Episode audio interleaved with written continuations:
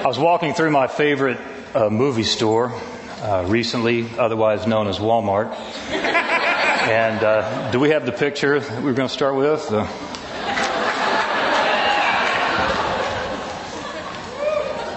Griff, the movie. Stuck in the real world. According to Wikipedia, Griff the Invisible is a 2010 Australian romantic.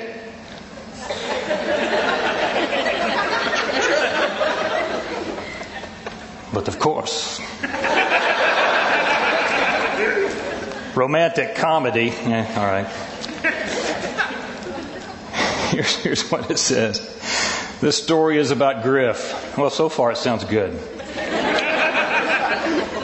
A socially awkward office worker who spends his days being bullied by his workmates. But at night, he is Griff the Invisible, a superhero who roams the streets of his neighborhood protecting the innocent. That's right.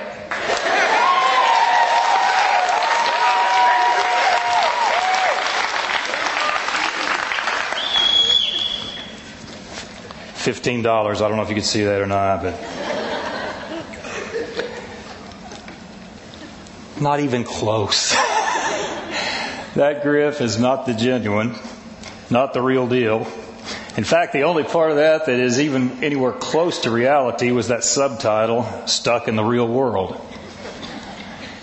Because that's what I am and that's what we are as believers in Jesus.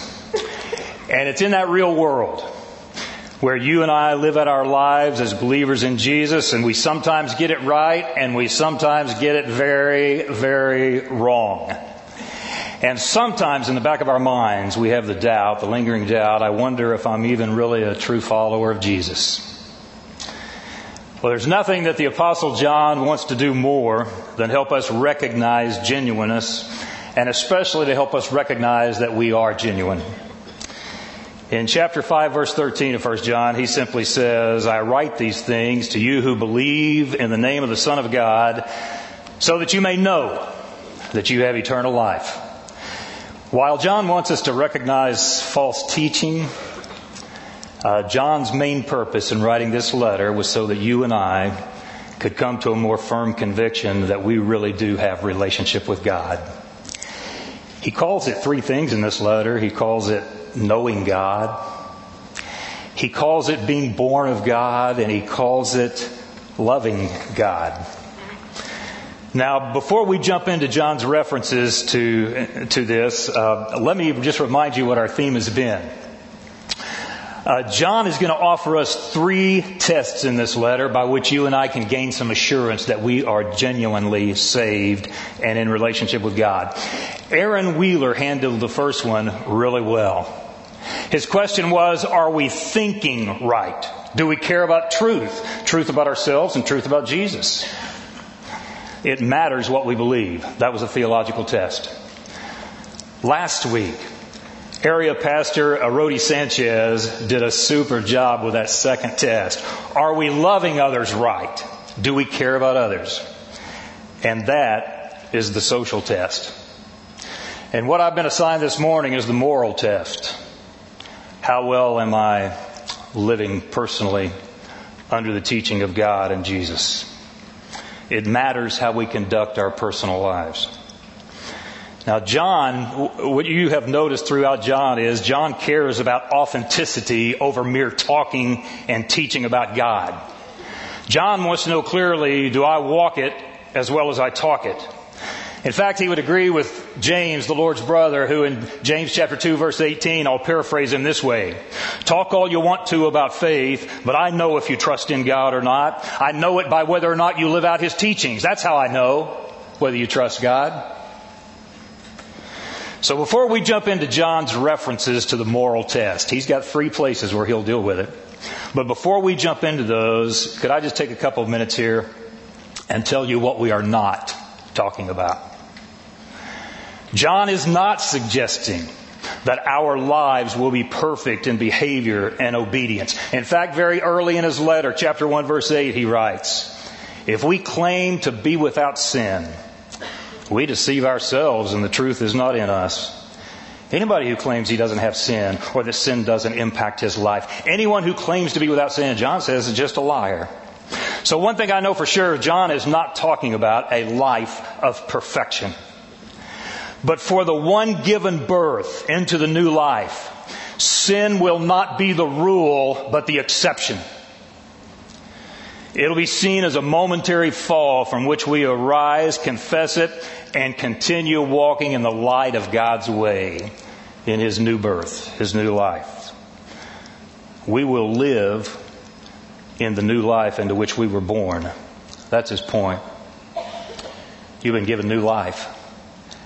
And if you're genuine, it finds its expression in how you live life. Uh, you know what? Doug Aldrich is my boss on days that I please him and on days that I don't please him. Uh, I don't know where Doug is, and I intentionally didn't want to know where Doug is when I said this. He's my boss on days I please him. He's my boss on days that I don't please him. Of course, that's hypothetical. I mean, come on. come on. Doug Aldrich is my boss on the days I please him. He's boss on my days I don't please him. My desire is to carry out what he wants. If I mess up, I just simply get up and keep on trying to please my boss. If I merely decide that I could care less whether I please him ever again, the relationship just might be in jeopardy. When it comes to my relationship with my child, there's a difference in a child who simply rejects me with his life and one who occasionally disappoints me. So here's what I'm going to do. And uh, uh, we'll do it fairly quickly. I'm going to walk you through those passages where John refers to this moral test. His purpose is to help us gain more confidence in our relationship with God. And it's been my prayer for several days now that more confidence when we leave this room is exactly what takes place. Now, I want you to notice closely the phrasing I use, I use as I put the slides up. Because I suppose we could catch any one of us here at a moment when we're faulty in our thinking, but we want to be correct. We want to know. And I suppose we could catch any of us in a weak moment when we've done anything but treat others with the love and respect that we're supposed to treat them with. But we want to. And morally, I suppose we could catch any of us in a moment when we've done what's displeasing to God, when we have fallen into sin.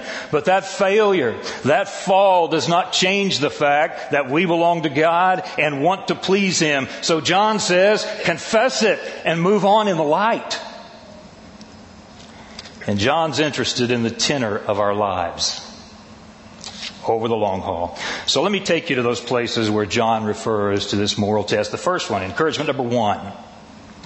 Keeping God's commands suggests that I know God.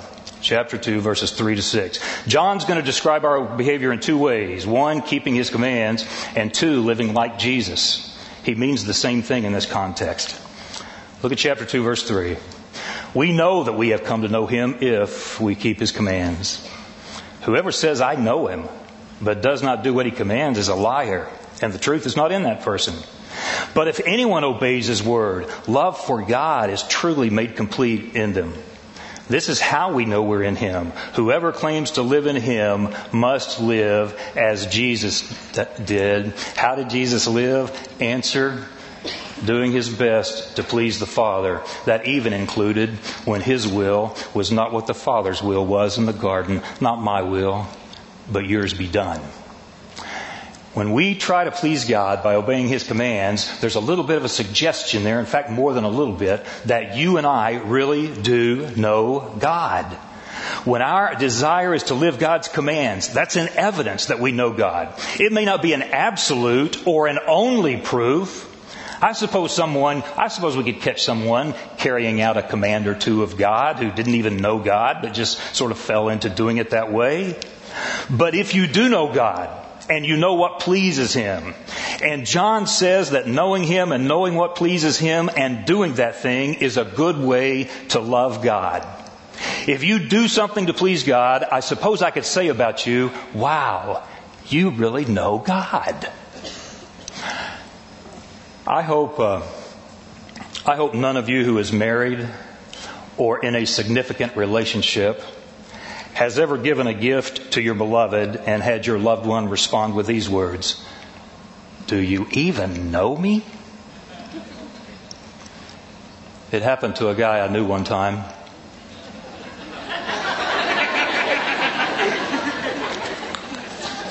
long, long ago in a galaxy far away. The doing, the gift, sort of is a hint about whether you really know the person or not. To really know God does lead to a desire to please Him and it leads as well to knowing what pleases Him. And that's how you do it, is knowing what it is to be done and then moving to do it. This is the God, after all, in whom is no sin, who cannot sin and has never tempted another individual to sin. This is the God who created us to live in a sin-free paradise. This is the God who abhors the death that sin has brought and cared enough to warn about the consequences of sinning against him, who immediately after the first sin promised the seed of a woman as a savior, who quickly provided a cover for those who fell into sin, who continually sought those who strayed from him into sin, who warned and begged and pleaded through the prophets to stop the sin and return to doing what's right. It's the one who brought into the world his appointed Lord and Christ, who allowed him to walk to the cross and pay the penalty for sin, who raised him to a new life as the first fruits of a people who will be resurrected into a new life where there will be no sin. And who in that new heavens and new earth will walk among them and there will be no more curse and that God did it, John 3.16 says, because He so loved the world that He gave His one and only Son that whoever believes in Him shall not perish but have everlasting life. If you can make sin your way of life, do you even know God? He has a right to ask. Do you even know me? Hey, pleasing God, carrying out God's commands is a suggestion that you and I really know God.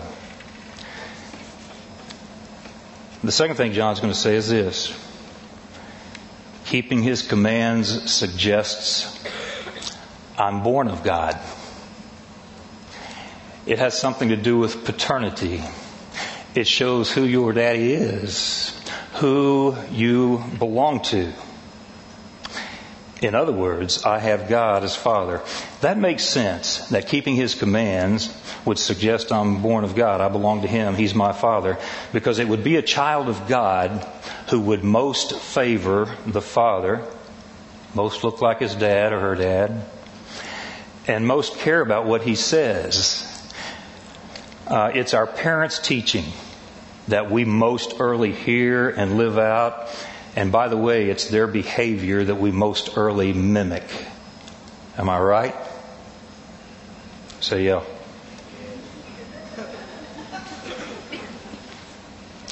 My daughter's family lived with us after the tornado of 2011. We were there babysitting on my daughter and son-in-law's anniversary in 2011. They never even got out of the house because all the storm sirens went off. So all of us that were there at the house, my wife and and I, I was there, and then, and then my daughter's family, and uh, we ended up in an interior bathroom, and at which I suddenly felt a little release of pressure underneath the door, and I heard, and I told my son-in-law, "You just got hit."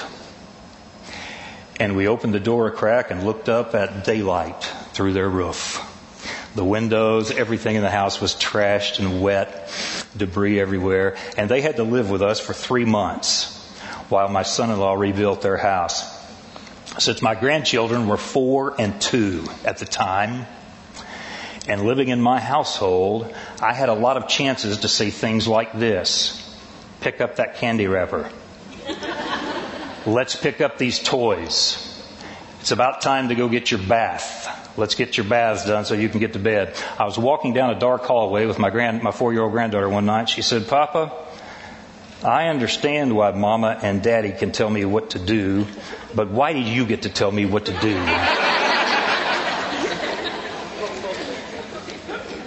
it was a legitimate question.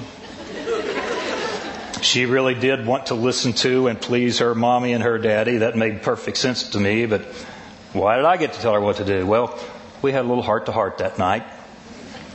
And then we watched uh, some cartoons on YouTube, and then I put her to sleep. And all, all was well, and my explanation made no sense whatsoever to her.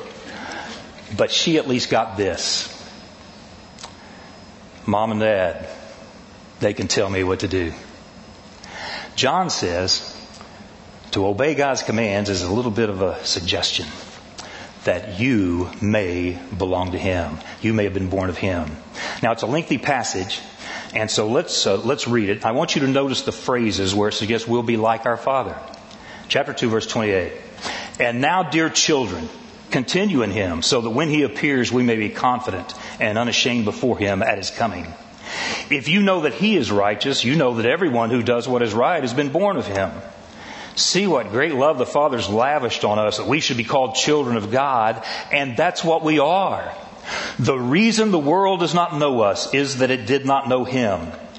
Dear friends, now we are children of God, and what we will be has not yet been made known.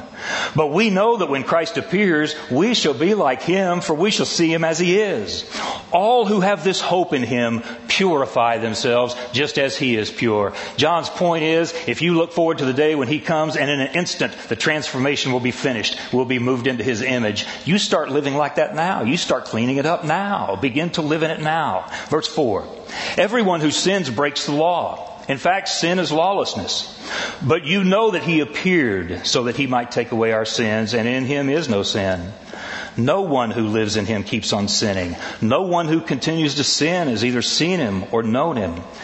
Dear children, do not let anyone lead you astray. The one who does what is right is righteous, just as he is righteous. The one who does what is sinful is of the devil, because the devil has been sinning from the beginning. The reason the Son of God appeared was to destroy the devil's work. No one who is born of God will continue to sin because God's seed remains in them. They cannot go on sinning because they have been born of God. This is how we know who the children of God and who the children of the devil are. Anyone who does not do what is right is not God's child, nor is anyone who does not love their brother and sister. And he ends it on that social test. Now, in this section, he is simply breaking down that great exclamation that we are the children of God, and such we are. And John knows full well that the Bible teaches two lines of humanity that of God and that of the slanderer. And he says we want to be recognized as children of God. Uh, you know what? I have been at Ozark Christian College long enough now. Uh, I first taught part time in the late 80s and, and then 2001 is when I came on full time. But I've been teaching here long enough that I am now teaching children, uh, some of my past students. There have been times when all I had was the first day's roll sheet and knew that a student of a parent was coming, and in a class of uh, 60 or so in Old Testament history, for example, as I'm calling the roll, I can, uh, w- w- when I call that name and the hand goes up, I go, no kidding, I spotted you when you walked through the door. I knew exactly who you were. You walk exactly like your daddy. You talk exactly like your mama. Your mannerisms, your looks, there is something about that. And John says, to walk as God wants us to walk, to obey His commands, is an indication that we've been born of God. It's a little bit what the Bible's getting at when it uses that phrase, son of, son of. In other words, child of. For example, Barnabas was son of encouragement. He had the traits of an encourager. He looked like an encourager. It described who he was. And the children of God are those who just look a bit like their father. They favor him. There's a familiarity about it when you look at them. When Jesus was speaking about the need to be good to our enemies, as well as our family and friends and those we love, he uses, my Hebrew students, be just point if I didn't point it out, he uses the word teleos. Teleos. It's translated perfect, but it means mature, whole, grown up, uh, act like somebody. And he says in Matthew 5:48, "Be perfect, therefore, as your heavenly Father's perfect." You be growing up like God.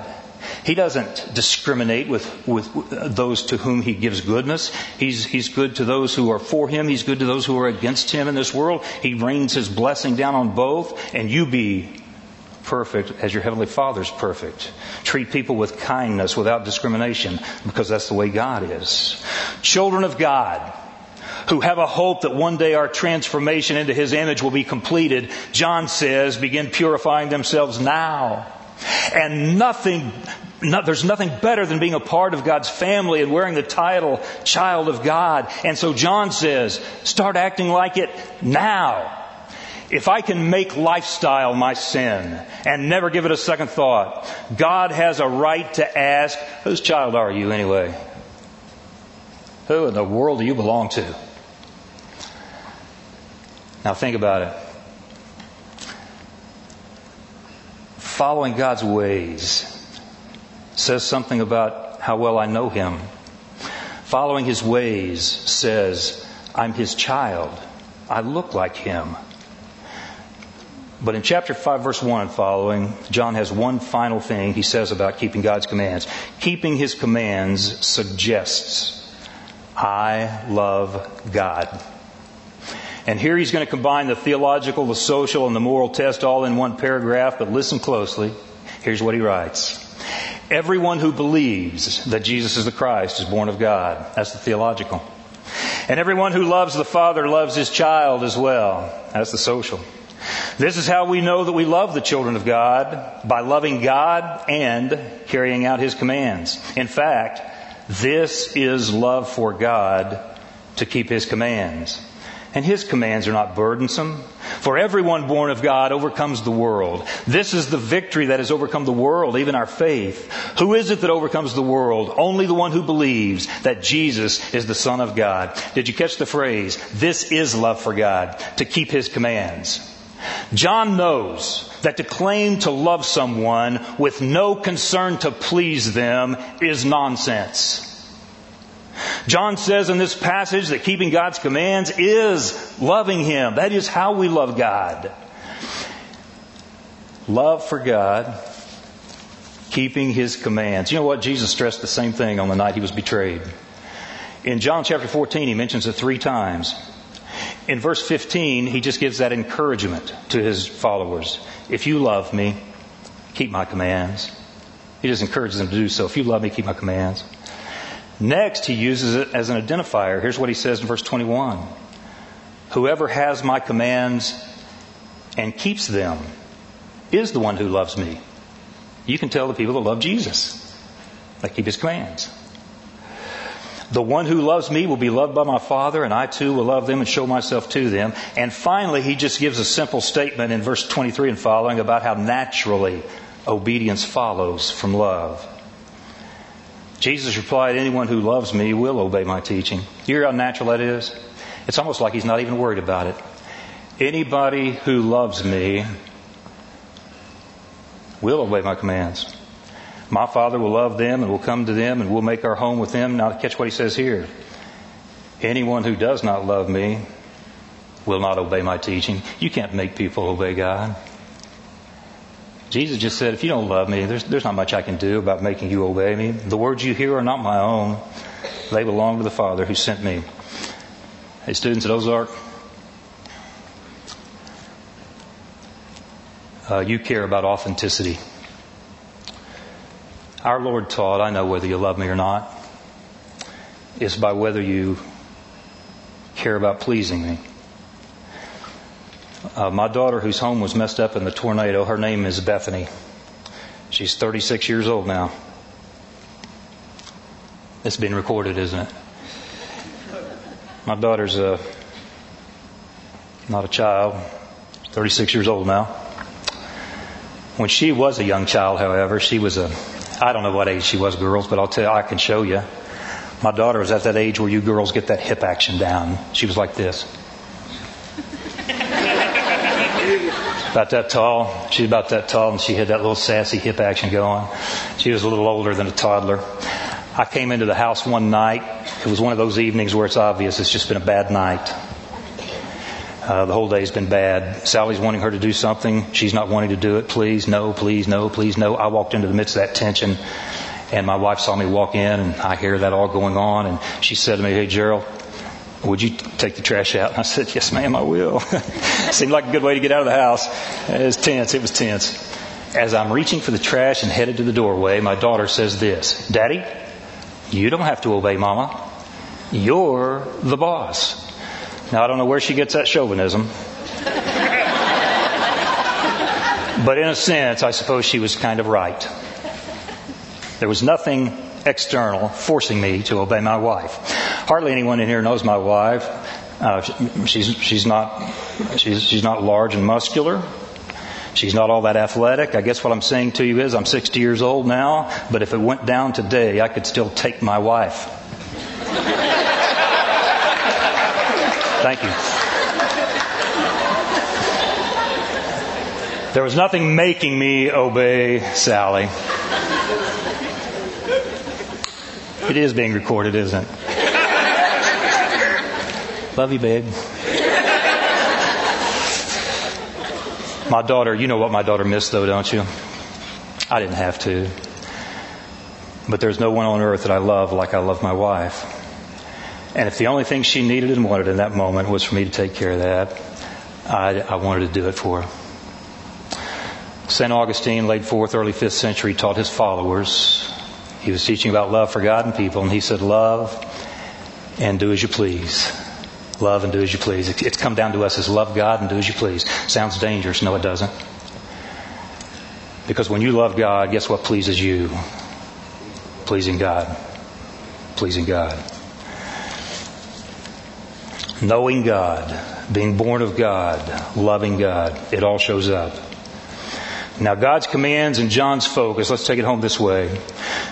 John's focus on God's commands are not to steal our enjoyment, sucking the joy out of life. In fact, it is so that we may live true life, everlasting life. John said in what we read, his commands aren't burdensome. They're not to weight us down. This is the testimony God has given us eternal life, and this life is in his Son. Whoever has the Son has life. Whoever does not have the Son of God does not have life. I write these to you who believe in the name of, of, of the Son of God so that you may know that you have eternal life. He wants us to know this is life. That by the way, that's the message all through scripture. His words lead to real life. God said through Moses, I command you today to love the Lord your God, to walk in obedience to Him, to keep His commands, decrees, and laws.